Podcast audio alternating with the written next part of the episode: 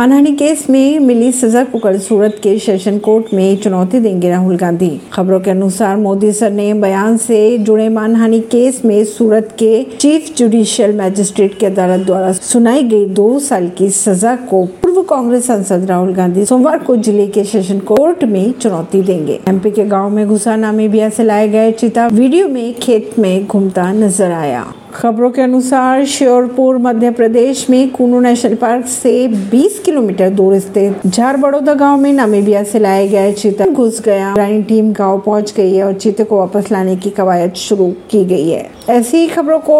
जानने के लिए जुड़े रहिए जनता सरिश्ता पॉडकास्ट से परवीन दिल्ली से